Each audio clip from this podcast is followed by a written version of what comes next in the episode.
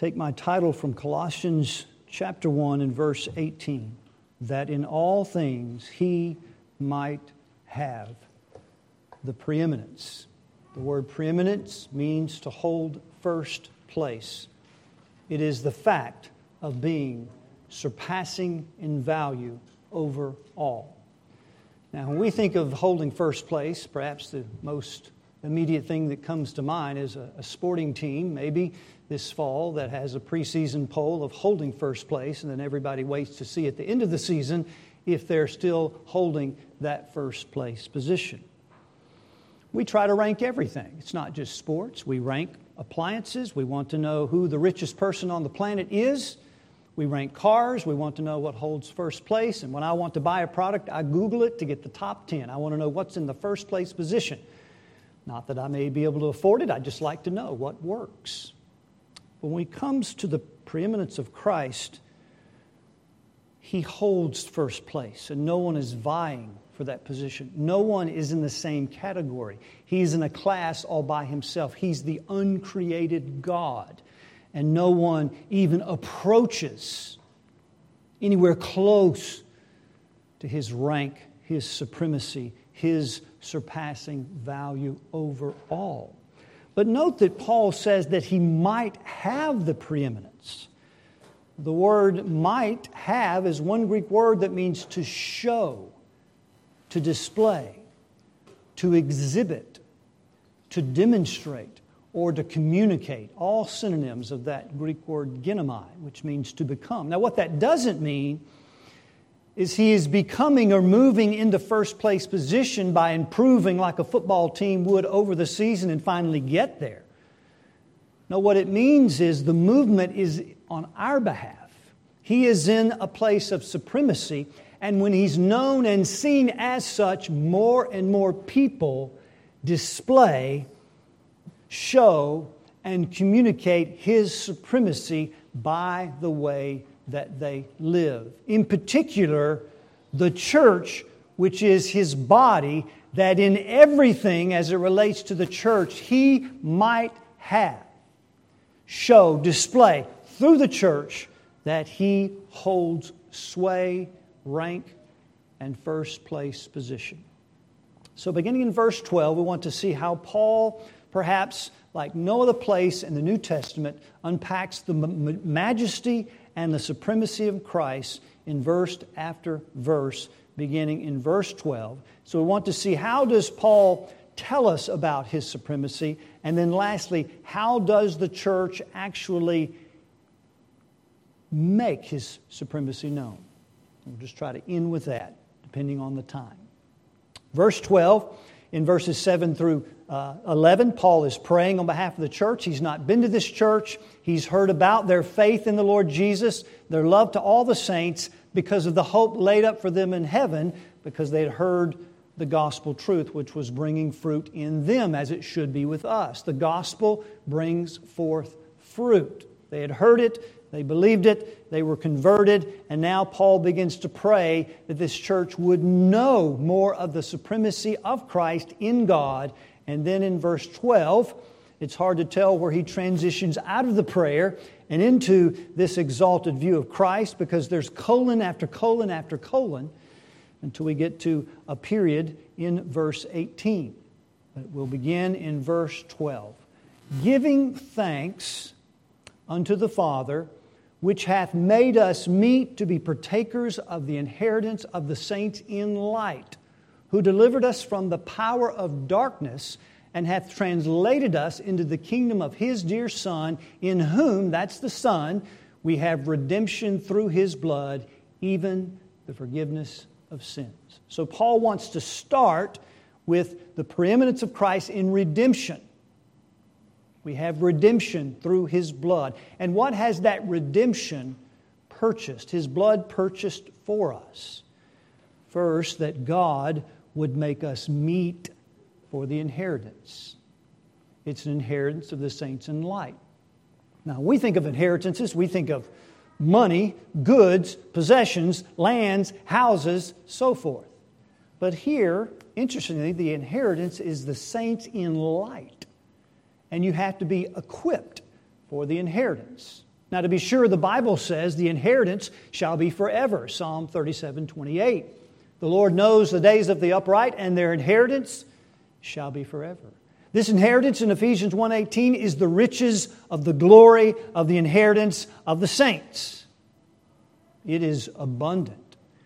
And in 1 Peter 1 4, the inheritance is incorruptible, undefiled, it doesn't fade, it doesn't lose its splendor, and it's reserved in heaven for you. Everything here decays, corrupts, and loses its splendor. Just like your car. You first buy it, even if it's a used car. It's just wonderful. You look at all the gadgets and the things that you've never been exposed to, and then lo and behold, just maybe a few months, a year, it loses its luster. And then the top coat peels, and it just looks really wretched. Eventually, everything loses its luster, but not your inheritance.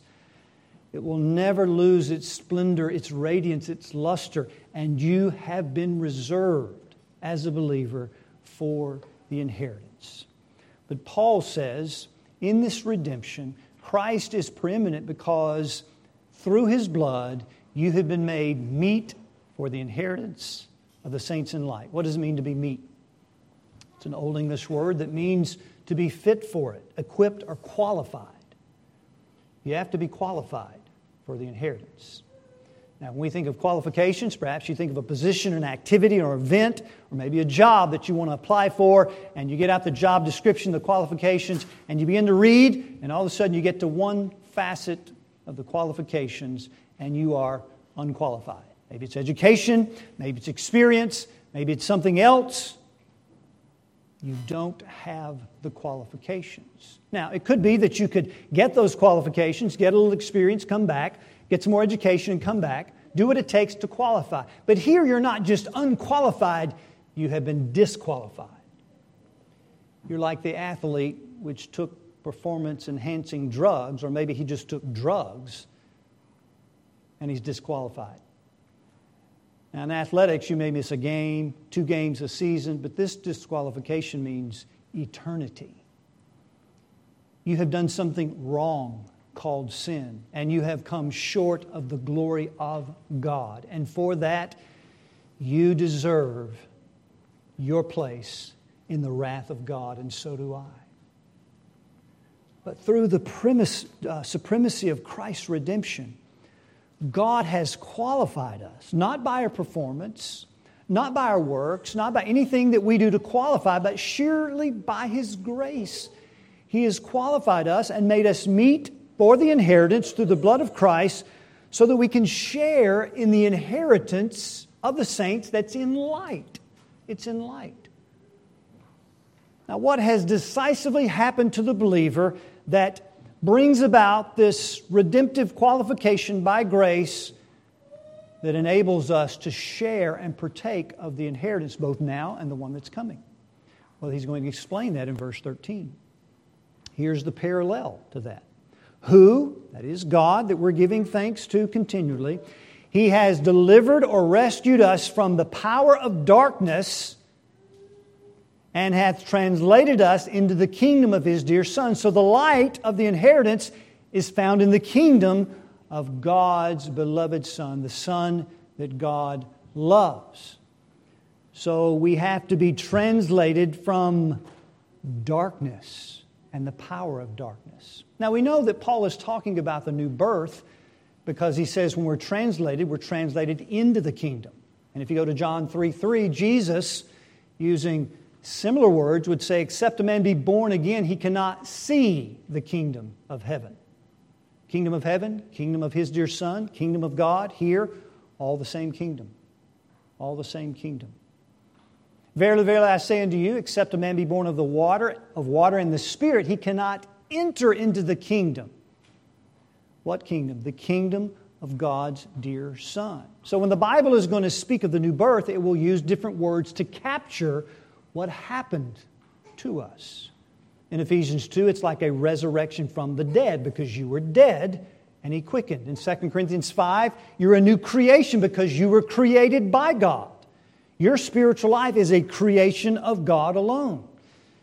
And new birth because you need life a second time much like you got it the first time in your first birth. You need a second birth. But here, Paul uses the word translated, which means to transfer, because he wants to emphasize a new dominion, a new master. Now, if you've ever been transferred to a new job or a new department, invariably it always means a new master, a new boss. That boss has authority over you. He or she can tell you what time to get to work, what time to go home, what time to take lunch, when to take a vacation, and when not to. What your job description is, if you're doing a good job or if you're not doing a good job as it relates to that work, they are master over you, and you come under that authority by a job transfer. You can see that language that Paul is using the power, which means the authority of darkness, into the kingdom or the rule of Jesus Christ. The word power is exousia, which means authority. Now, in the Bible, it can be used of human authorities. Romans 13 1 the powers that be are ordained of God. Let every soul be subject to the higher powers, plural, authorities, same word in the plural. Why? For there is no power, singular, but of God. The powers that be, plural, are of God. They're ordained. He's ordained the structures of government, and He's ordained every singular person that rules in the structure of that government, according to Daniel 221. He changeth the times and seasons. He removes kings and sets them up. So, powers, plural, means rulers, magistrates, from judges to kings to presidents to Congress, to anybody that rules over people in a structure called government. But here, singular, it is satanic power, it is the devil. Now, there's a lot of talk in our culture today about satanic worship, and we get a little bit unnerved about it. There's After School Satan Club, which, if you read about it, is just a way for people to take a person, a thing rather, in the Bible and take it to counter Christianity, and they say so. They're just doing this to give a way of alternative to people who don't want anything to do with Christianity. So they want to put this diabolical figure in the wording of the club. And then you hear of famous people and clothing and objects and things that seem to indicate satanic worship. But I need to tell you, beloved, you were under satanic power yourself. Maybe someone here right now is still under satanic power. He's called the prince of the power of the air, the, the prince of the exousia of the air in Ephesians 2. He's the ruler of the darkness of this world. There are rulers, plural, Ephesians 6.12, but he's the ruler. He's the arch enemy. He's the chief among the demonic world. He is the power of darkness. He holds sway over the air. It's ubiquitous. Everywhere there's air, you find this satanic power ruling over the hearts of human beings. The whole world lieth under the power of the wicked one, 1 John chapter 5.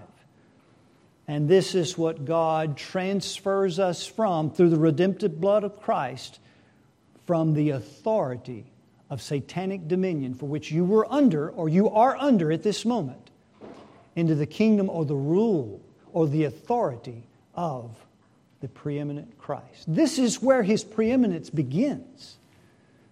This is what equips us for the inheritance of the saints in light when God, in a moment, transfers you from this power into the kingdom of His dear Son. Now, if you turn to Acts 26, we'll see where Paul specifically relates this word to Satan in a way that is very clear in case you are doubting maybe that that reference is to the devil.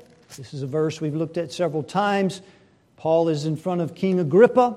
He's in Jerusalem. And he recounts before Agrippa his conversion, where Paul was under satanic power and rule as a religious man.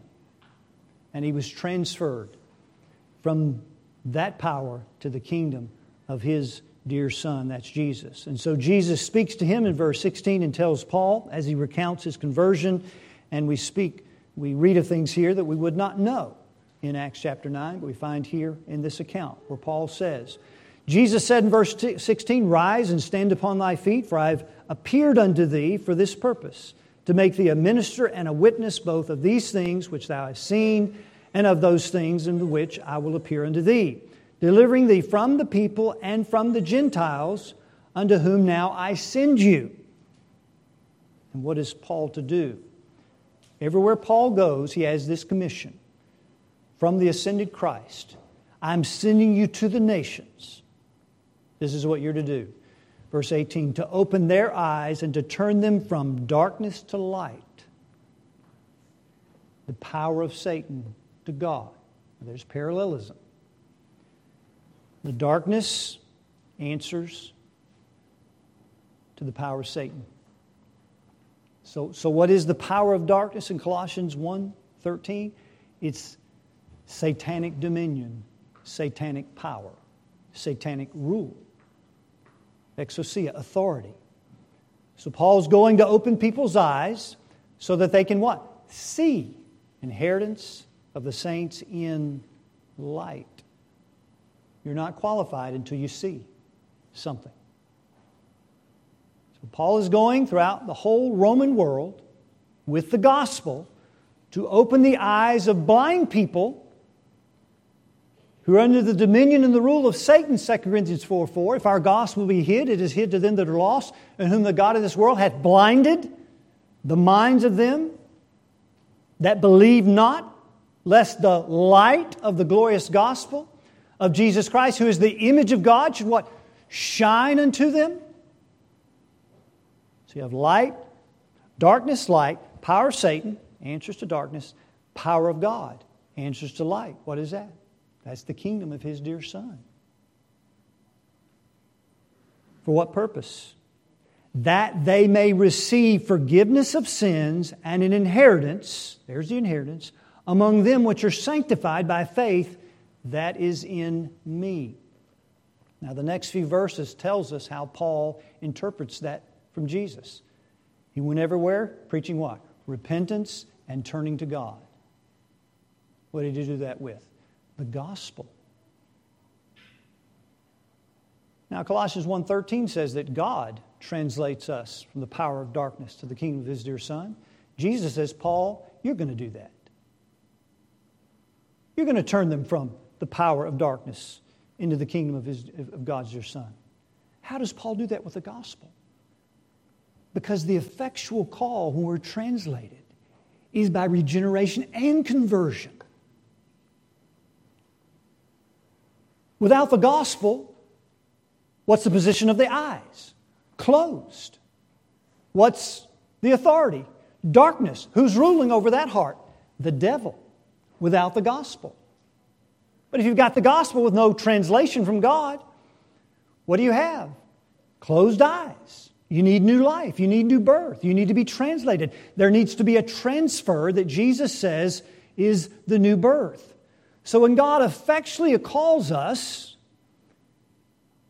He converts us, regenerates us, and then sanctifies us by faith in Jesus Christ. And that's how we marry the two together. You must have a new birth, and the gospel is what the Spirit uses when He gives us life to remove us from the darkness into the kingdom and the light of the gospel of Jesus Christ. We were all under satanic dominion.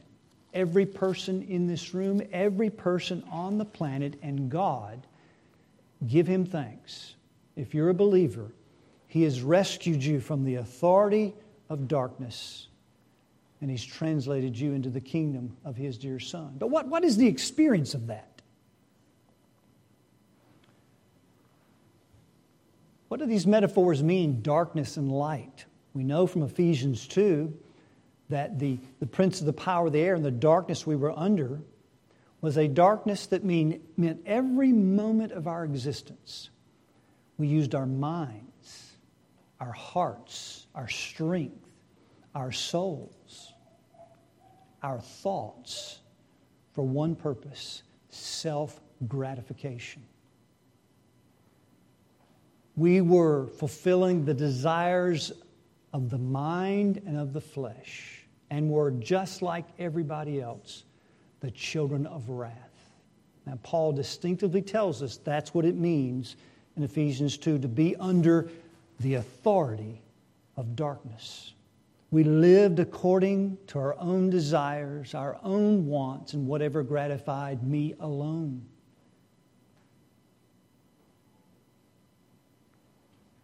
So, what does it mean to be translated into the kingdom of His dear Son and see the light?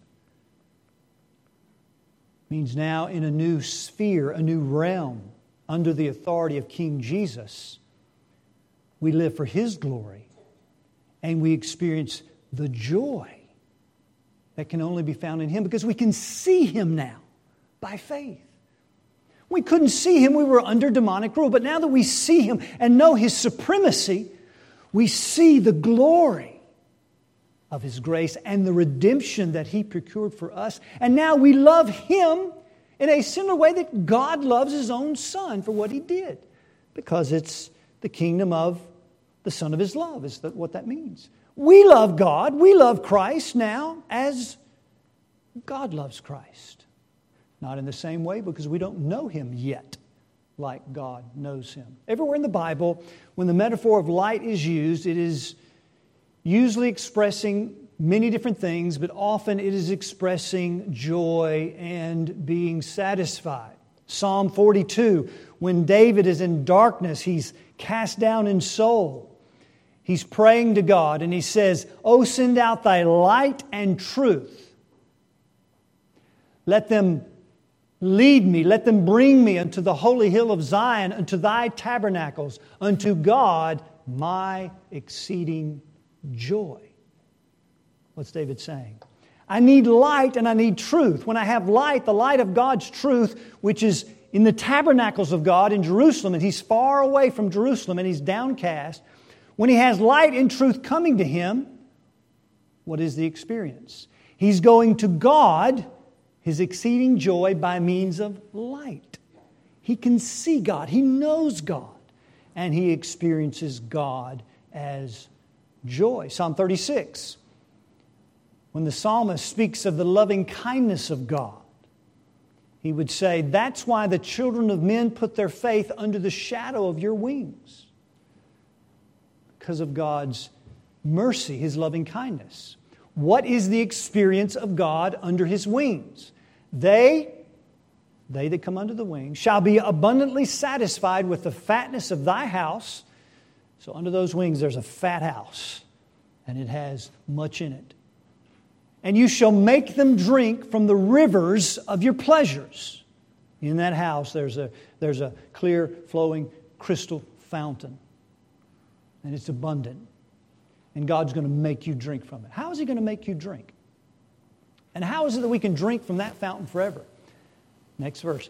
For with thee is the fountain of life. God is like a fountain that never runs dry. So this fat house and this drinking of pleasure never ends. Why? He's the fountain of everlasting life. Next, in your light shall we see light. How's God going to make you drink? Like sometimes parents have to do with children when they make them eat. You know, you sort of introduce it into the mouth, kind of pushing it along the way, or you, you kind of gently take the head and make them drink sometimes. You ever gotten to that place where, I'm going to make you drink this?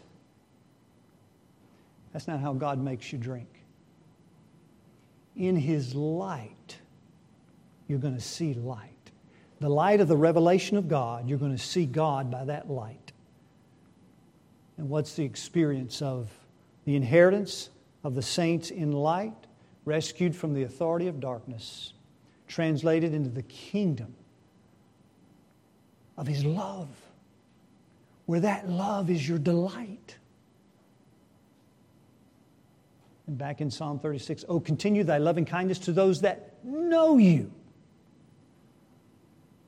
by knowing the preeminence of Jesus Christ and seeing Him by faith, we experience the delight, the same delight the Father has in the Son because He loves Him, we begin to experience.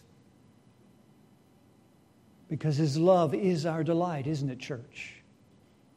It is. That's what equips you and qualifies you for the inheritance because you have to be able to see the inheritance. Or you might do like some children, sell everything that was given to you. Just, that doesn't mean anything to me. Give me the dough. See, with God, He causes you to see the beauty and the glory of the preeminence of Christ's redemption for you, His blood shed for you. What do you do? You don't sell it, you keep it and you enjoy it because it satisfies every need of your soul. That is the Son. So, beloved, give thanks to God. That's a present participle. Give thanks because the supremacy of Christ means He is supreme in redemption because He actually rescues sinners. He's not a would be Savior, He's not making it a potentiality, He does it. And He brings us out from under that satanic authority under the glorious gospel of Jesus Christ and the light of his presence. And then this is all because of what? In verse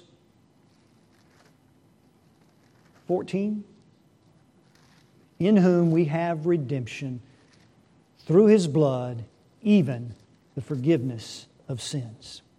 See? His supremacy in redemption.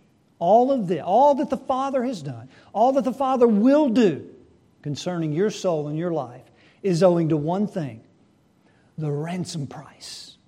The word redemption here means the payment of a ransom to release the prisoner. You've been released from the bondage of the darkness you were in. Why? So that you, church, might give Him, show Him, communicate Him as the one who is supreme in your life. That's the aim.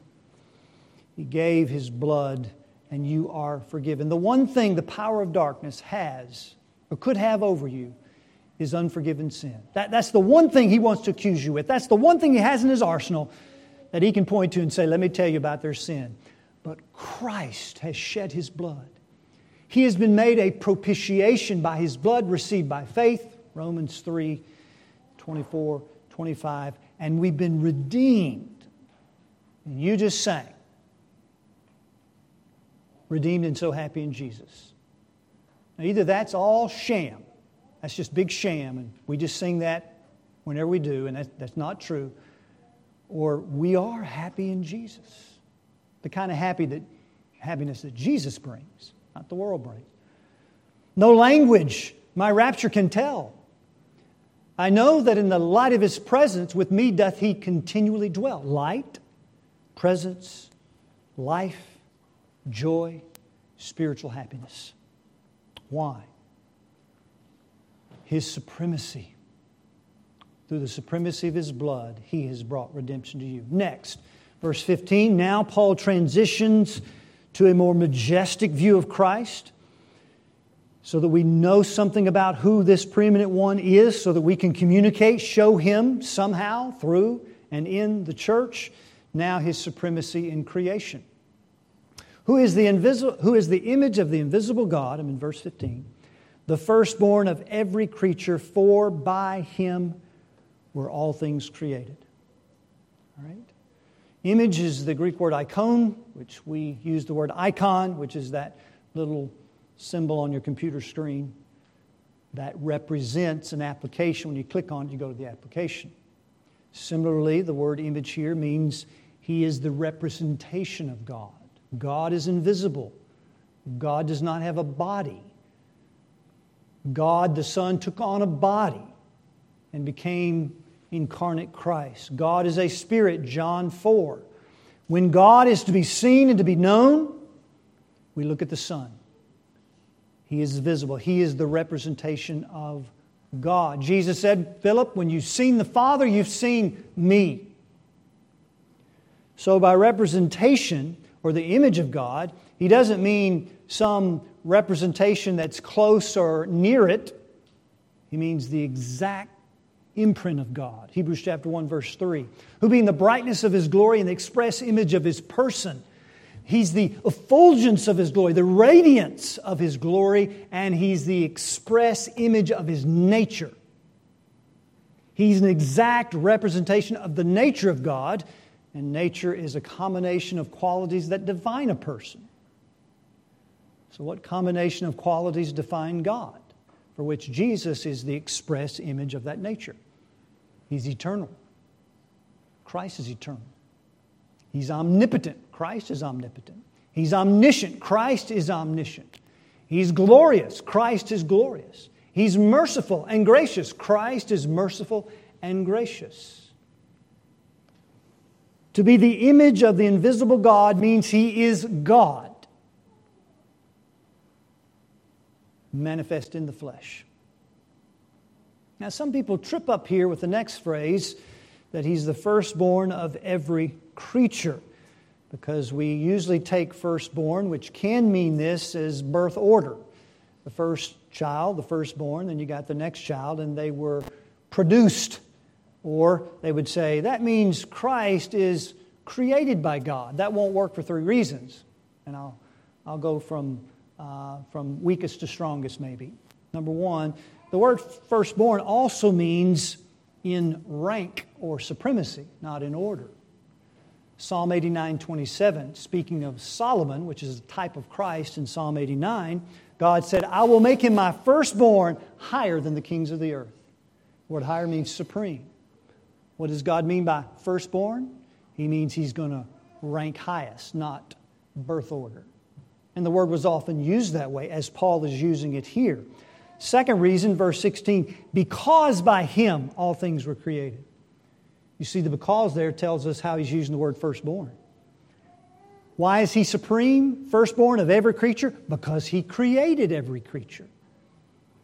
And then, thirdly, and perhaps the strongest, is if you created everything, how can you create yourself? Somebody says, well, it's saying God created him, then he created everything. But not according to John 1 3. All things were made by him, and without him was not anything made that was made. So Christ is co creator with God. And without him was not anything that was made made. So if he's made, then without him, he wasn't made, which means he had to make himself. And ex- unless you're watching some science fiction movie where they can kind of make that happen, that is literally an impossibility. He is the firstborn of every creature because He's the eternal God that created everything that is made. Everything. And you can't make yourself, nor did He. He is the eternal God, the image of the invisible God. And now Paul is going to speak of his supremacy in verse 16 and 17. For by him all things were created that are in heaven and in earth. Heaven and the heaven of heavens in the universe. The worlds were framed by the word of God. Hebrews 11:3. The worlds were made by God through Christ. Hebrews 1 2. He has been appointed heir of everything because he's the supreme one. I recently read, Now we know, at least now, what the biggest star is. The last time I had reported in my limited knowledge, it was Betelgeuse.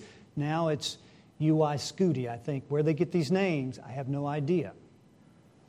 But it is said that almost 5 billion of our suns can fit in the sphere of that star. 5 billion. 1,300,000 Earths can get into our sun. Let me ask you, what does that make you? just to be very blunt, you are a big fat zero to God. You are nothing. You are undetectable. There's not a microscope that can find you.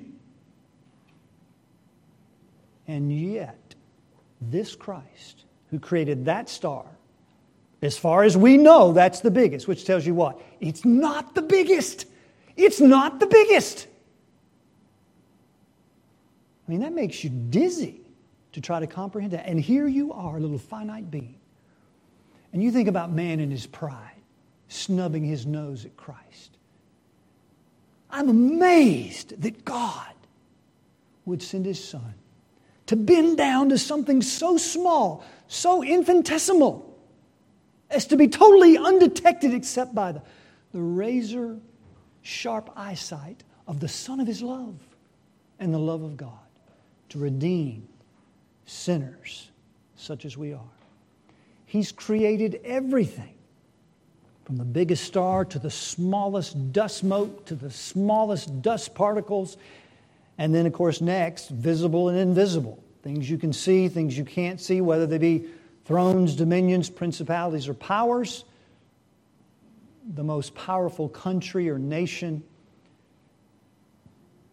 The man that's ever lived was created like a worm was created.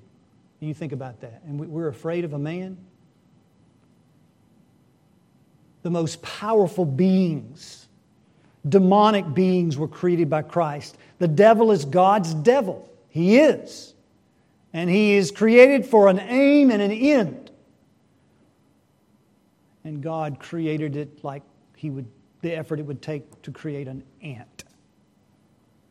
Visible and invisible atoms and subatomic particles created by Christ. It is said that there are seven octillion atoms in your body, which is seven with 27 zeros, and yet He created them all, and He is sustaining them all, sustaining them all. Visible or invisible. This is the preeminence of Christ. All things were created by Him and for Him, and, and He is before all things. By Him, all things consist. That means to be held together. Now, what Paul wants us not to fall into the trap of thinking is that Jesus is like a divine electrician and he wired the whole system of the universe and he went to the massive breaker box and flipped the switch and backed up and just kind of watches it go. No, this word says every moment, every molecule, every atom in your body, every subatomic particle, all the electrons moving through the cables of the universe to produce light are all under his sway right now. You don't breathe without him. You don't blink your eyes without Christ. And if Christ removes his upholding sway because he holds all things by the word of his power, Hebrews 1, then it all falls into oblivion in a moment. It disintegrates. And the word upholding in the Greek in Hebrews 1 means phero to, to bear, to carry it forward. He is carrying everything forward to a crescendo where he will have the preeminence and he will be known, he will be shown who the great potentate, King of kings, Lord of lords is. The devils will know. They know now, they will bow before his supremacy.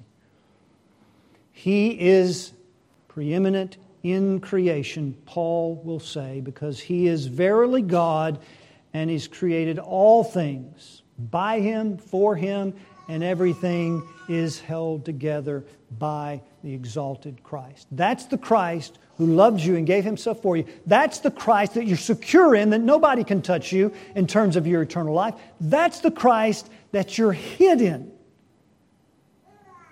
All because of God's sovereign mercy to sinners. And then verse 18, and we'll close out here. He is the head of the body, the church, who is the beginning, the firstborn from the dead, so that in all things he might have the preeminence. Now I want to connect verse 16 with this verse. If he created all things for himself, and he's the head over all things for the church, what are the implications of that? If he created everything for himself, and he did, and that Christ is your head over the body, what are the implications of him creating it for himself? I'm going to suggest to you that all things were created for you. Do you believe that?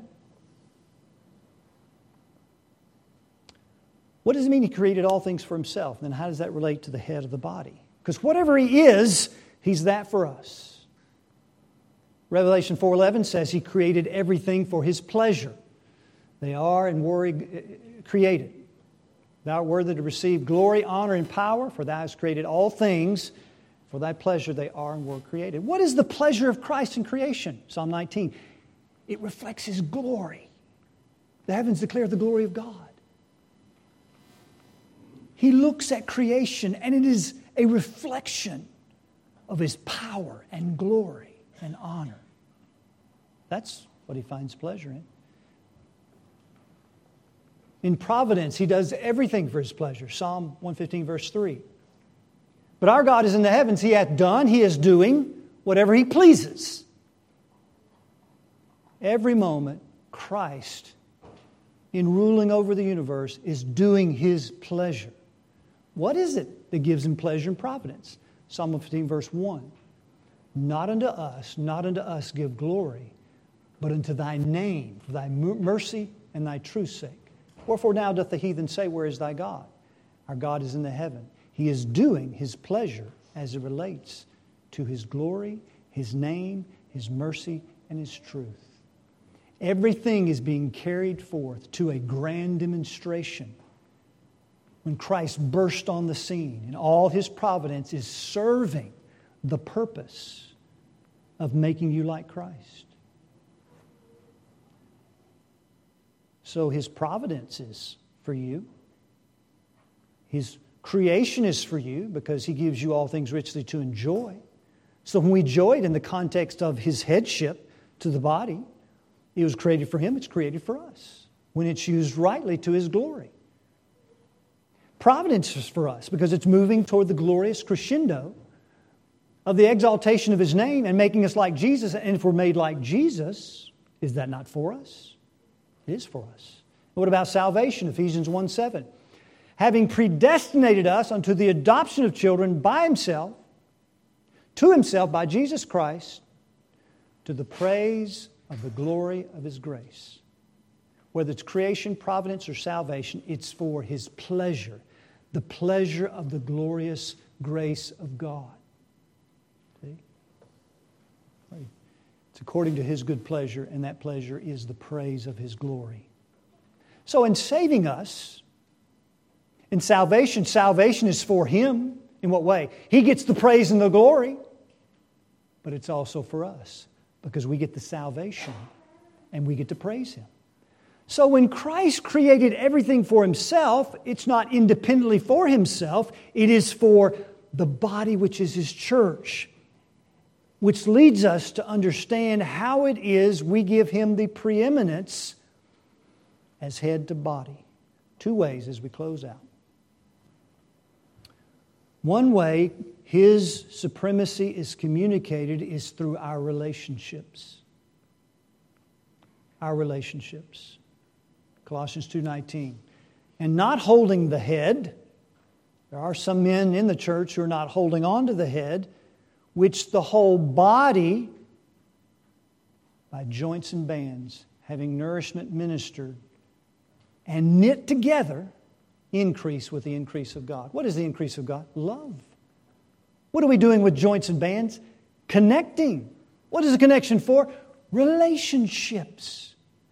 The Surgeon General just reported we're in an epidemic of loneliness largely because of COVID 19 and social distancing, ironically, has become social distancing. Not social anymore. People aren't going back to church. And largely through social media, ironically, is unsocial. Some of the most lonely people on the planet spend all day on their phones. They're not happy. God did not create you to be an island but to be relational. And you'll never find the fulfillment until you become relational church. So we need to grow in that. We are going to show Christ's supremacy and how we relate in church, in family, in marriage. Colossians 3:18 through the end of the book is about family, marriage, work life. We will show and communicate to the world the supremacy of Christ in how we relate to one another, how we forgive one another how we repent, how we love each other, how we serve each other. How are we doing, church? People see us and say, I don't know about their God, but he must be spectacular. These people just serve when they're offended and when it's hard, and, and they offend each other and they repent and forgive and they embrace with tears and hug and they just keep going. That is not natural, is it? That is not worldly. He is the head of the body, which is the church, the beginning, the firstborn, there's the word again, prototokos, which means he's ranks as the firstborn from the dead. He wasn't the first person to be raised, he raised people before his own resurrection. It means something commences at his resurrection. That is, his headship over the church begins at his resurrection. And what follows is all the resurrections or the first fruits of them that slept because of his resurrection. And in this relationship of head to body, the body is now relating to one another to show his supremacy, but more importantly, it's how the body relates to the head that's going to show his supremacy. Because without that, the relationships fall apart, they break down. They're just external facades. Unless we are relating rightly to the head, the body to the head, then the relationships are hypocritical, cold, and just going through motions. How do we relate to the head? Verse 19. Because it pleased the Father that in him should all fullness dwell. Now go back to Christ creating everything for himself, for his pleasure. And now he's the head of the body, the church, believers. Now, when we say that about a human being, we say all their relationships are just for them. It's all for him. We don't mean that good. We mean that every relationship that this person creates, so to speak, gets into, is for self gratification. So he uses every relationship to fill his empty tank called love. He's a vacuum. She's a vacuum. Now, we mean that in a negative way. When we say Christ created everything for himself, Paul doesn't mean that. What does he mean? He doesn't mean that Christ created you because he's kind of empty in eternity and he needed some fulfillment and so you're going to supply his need. What he means is he created everything for him, including you, so that you could experience the fullness of who he is. By receiving from the head from which everything is flowing down. And the church experiences the fullness that dwells in him. And out of that fullness, we relate to one another. And what is that fullness but a being satisfied in all that Jesus Christ is?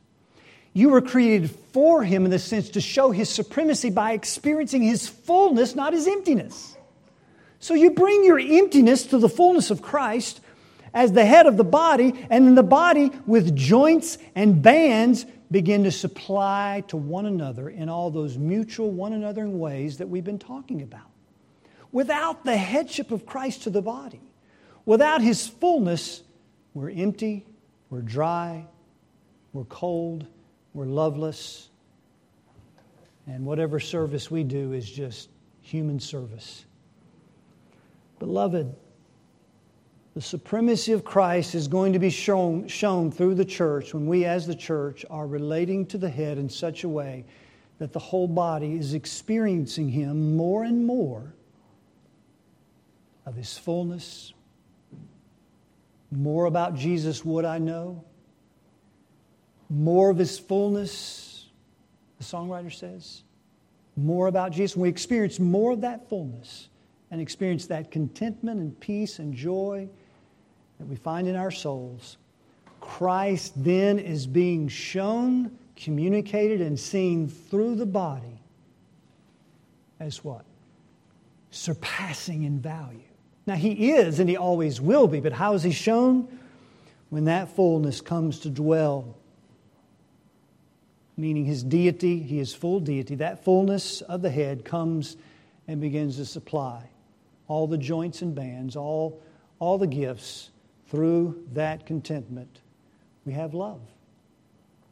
Paul said it this way in Ephesians 1, where he said he's put all things under his feet and given him to be head over all things to the church, the fullness that is filling all in all. Fullness, like this word fullness, means the, the diffusing aroma. So in Ephesians 1, the church is to diffuse the aroma of Christ everywhere it goes.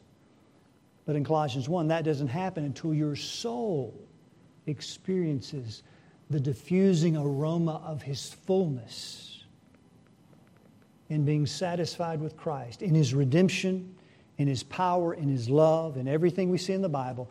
Then the church relationally does what? We begin to diffuse the aroma of his glory that surpasses all of the created things in a way that others, whether they love it or not, whether they join it or not, they see something about the preeminence of Christ. Now, how is it with you this morning? Are you moving forward toward Christ in order to experience more of His light, more of His joy, more of His strength, more of His help, more of what He is? And how would you do that? Through Scripture, through knowing Him, through knowing the light of His presence, through knowing the light of His goodness and the sweet aroma of His grace for you. For all we have received of His fullness, grace for grace for grace. May the Lord bless us to move closer in to that fullness and experience Him in that way. Let's pray. Father, we thank you, Lord, for your grace and your mercy and for your love. Lord, we know that even in looking at these verses, the half has not yet been told. We have not seen but the hem of your garment through the words of your supremacy, your greatness, your preeminence. And we know there's much more to be known and to be learned forever and ever. So, Lord, thank you for redeeming us through the blood of Christ. And Jesus, thank you for shedding your blood, which means you died to have us. May we see even the most powerful things of creation and nature are under your sway. You created them, and in every moment, you have your way in the whirlwind and in the storm. And the most powerful man on this planet was created the same way as we are, and he is held together by your sovereign hand. And Lord, help us to remember that you're all these things on behalf of the church. You're the head of the church. And now you have commenced this new gospel age that we live in whereby Christ would be known through the church, experiencing you as the aroma of your presence and fullness. So make that a reality in our hearts. May we pray for it as Paul prayed in this book. May we ask, may we seek, may we knock, may we find. And the promises is that you will be found, you will answer, you will open to your people. Make this a reality, we pray, in Jesus' name.